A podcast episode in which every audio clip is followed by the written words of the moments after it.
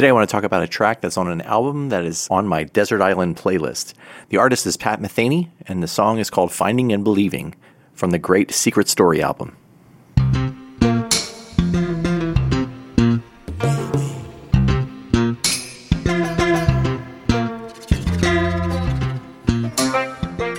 You're probably familiar with the desert island concept. The way it goes is basically you're stranded on a desert island. You can only have 10 albums. What do you wish that those 10 albums would be? And this album, ever since it came out in the in the early '90s, has been on that list for me. Other albums have come and gone.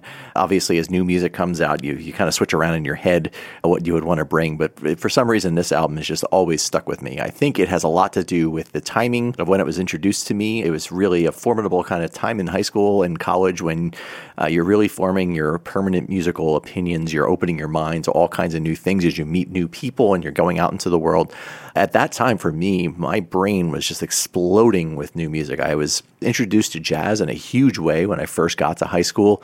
And I studied all kinds of everything from straight ahead classic jazz all the way up through modern and uh, funk, obviously, was a big part of it. And just tons of stuff from the 70s, 80s, 90s. And I liked it all. I included all the fusion and all of the new world musicians. I thought it was all great. And at that same time, I was also being exposed to a lot of new classical music. I had two brothers who were uh, studying music in college, so they exposed me to all sorts of new classical music as well, in addition to the rock music that I'd grown up with. I, this is really when I started getting into the foundations of prog rock for myself as well. This is when I became a Yes fan and all those other great bands. And so my mind was expanding at a billion miles an hour, and Pat Metheny was a huge part of that when, when I was first introduced to his music it just absolutely struck every possible chord, and I, I immediately fell in love with it.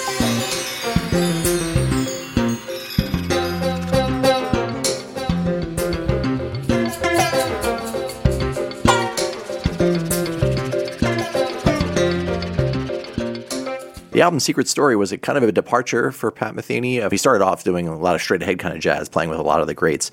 But once he went into kind of his own career path, he created a band called the Pat Metheny Group, and he made a lot of more modern sounding. He kind of created his own tone, really, and his own sound with his band. And they toured for years and, and, made many great albums. And they actually made albums after this particular album. But Secret Story was different. It wasn't a Pat Metheny group album, it was a Pat Metheny record. It was something that he wanted to do for himself. And it was uh, mind expanding. Uh, it's kind of funny. We often think or we see in the rock and roll and pop world that, you know, whenever a band breaks up, it's like this huge thing. You know, when the Beatles broke up, it was like, oh no, uh, you know, these people are no longer going to work together. And we think of this as like almost the end of a marriage or something. Whereas in jazz, it's always way more kind of loosey goosey. People jump in and out of bands all the time. They go and do solo projects. No one gets offended. They bring in new players. And it's just accepted and understood that any individual player is going to play with several different artists and several different groups throughout the course of their career. It's just the way it is with jazz. And so when Pat Metheny went off to do his solo record, he wasn't insulting his band members. He just wanted to do something different that he couldn't do within the boundaries of that band. And indeed, a lot of his classic players from his band actually end up appearing on Secret Story. But he also combined that with tons of other great studio musicians. He brought in the London Symphony Orchestra. It was just an all out crazy album. It was sort of a dream project for him, and it's something extremely personal. And it paid off in spades. The first time I heard this album, I just couldn't believe what my ears were hearing. And it really opened up my mind to a whole new world of music that I didn't know existed.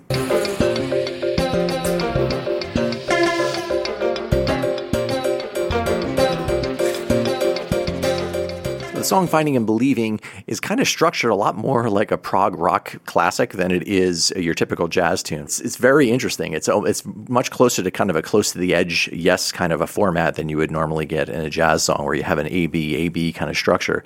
Again, no no big surprise. I like a song with different sh- kinds of structure, but this is a really lengthy tune. It's a 10 minute song and it really can be broken down into three movements if you will, three major parts and each one of those sections would have a couple of different musical expressed ideas. But but you have this opening section, which kind of has this really cool, funky thing in seven going on, where it's this Brazilian, uh, Latin American inspired uh, rhythm going on, but it's in seven eight, and uh, it's got this incredibly cool bass line. The electric bass in this case is being played by Will Lee, the great studio musician who played with David Letterman for years. And Metheny is playing a sitar throughout this whole intro, so there's not really a lot of guitar going on here, but there's tons of percussion instruments, and it just has a really cool rhythm that it gets established. And it takes a long time for them to kind of build this theme over time.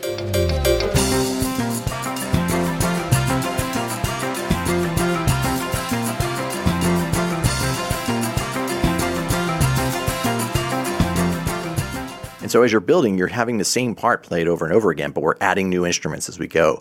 And one of my favorite parts is when the sitar comes in and you start hearing the, the kind of counterpoint melody that's going on with the bass line. It's not quite in sync. It's sort of a little bit aft, almost like a kind of fugue expression there, which I really, really absolutely love.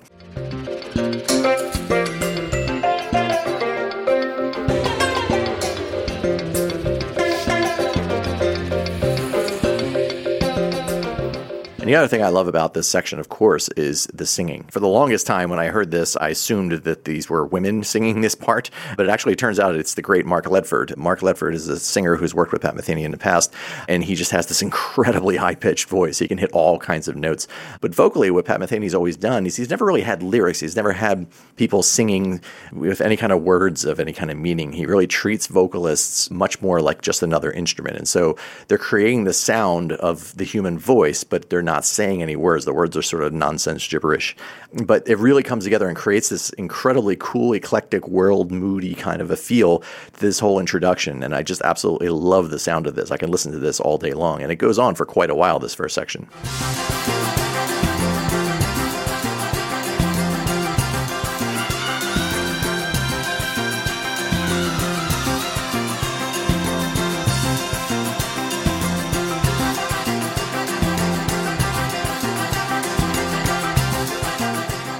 Notice in this first movement how they are constantly repeating over and over again. The bass part is introduced, and as he adds more and more layers to it, we're getting lots of new percussion, we're getting lots of new vocals, and it's just constantly changing it's an exploration, if you will, of this one musical idea, and it shows how far you can take that simple single idea.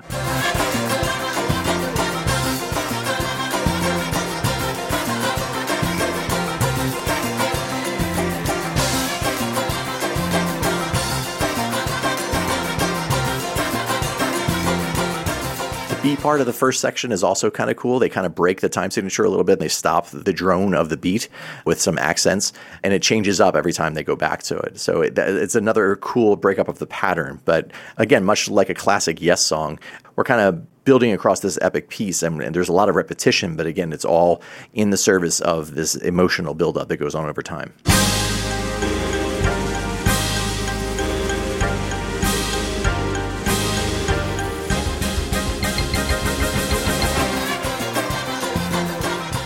The second movement of the song is a complete departure. The song switches over into 6 8, and it's actually going to stay in 6 8 for the rest of the tune.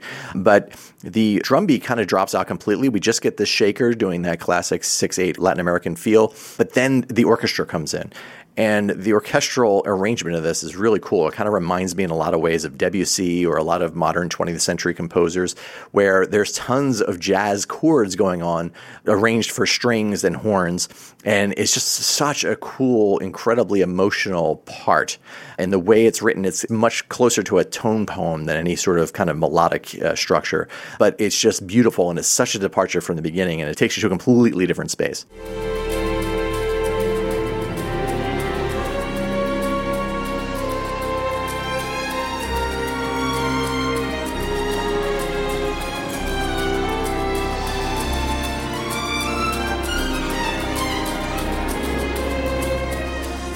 I love the way the low basses come in. There's a section there where there's lots of high strings going on doing their harmonies.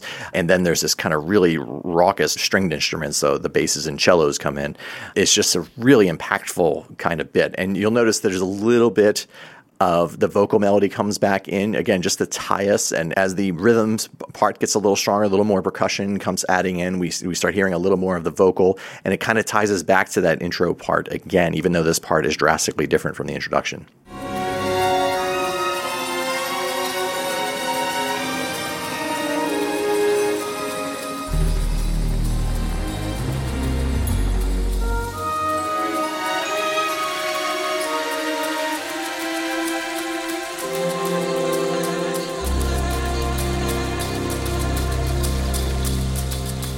Thank you. And then finally, when we hit the third section, the third movement of the song, we kind of turn it into almost a traditional kind of 6 8 samba, Latin American rhythm jazz piece in a lot of ways. It becomes more like a traditional Pat Metheny song, much like something he might have done with his band. It starts off with a really cool piano part doing his kind of descending melody. And then the electric bass now it gives way for an acoustic bass, this time played by Steve Rodby. And the drumming is really straight ahead and it's basically just goes into this part.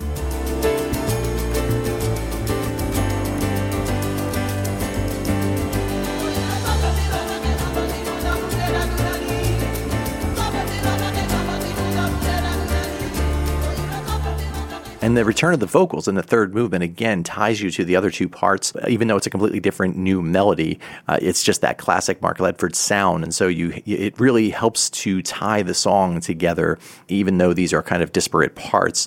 It gives you a sense that you're still within the same realms and the same beautiful music.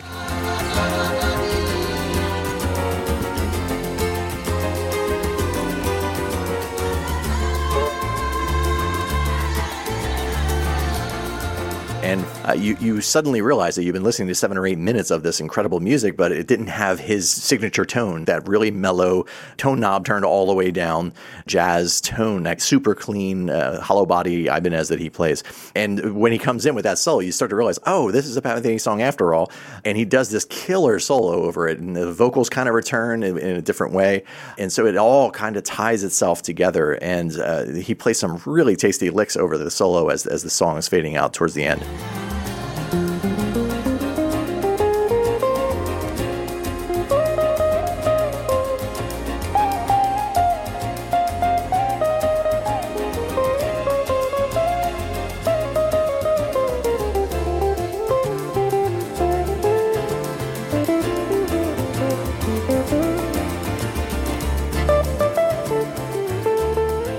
Song just kind of fades off that way. It ends with this piece. And so we've had these three movements of the track, which are interrelated in that they have similar themes going on, but they are not any really anything alike each other. And yet they tie together and flow so effortlessly. It's much more like prog jazz than it would be uh, your traditional straight ahead jazz group. Sure, the ending part of the song turns into a little bit more of a traditional kind of a jazz tune, but you realize that what you're listening to here is much more nuanced than that.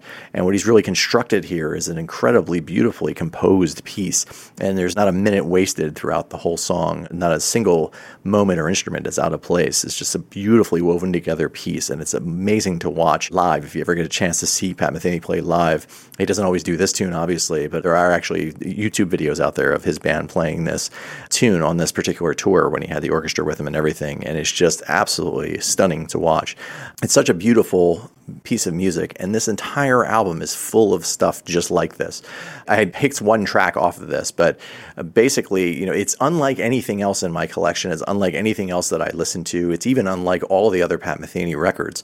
Uh, there's something about Secret Story that really, uh, you know, has earned its place in my mind. It's something that I would not want to be without for any extended period of time. I don't listen to this album every week. I don't listen to it every year even.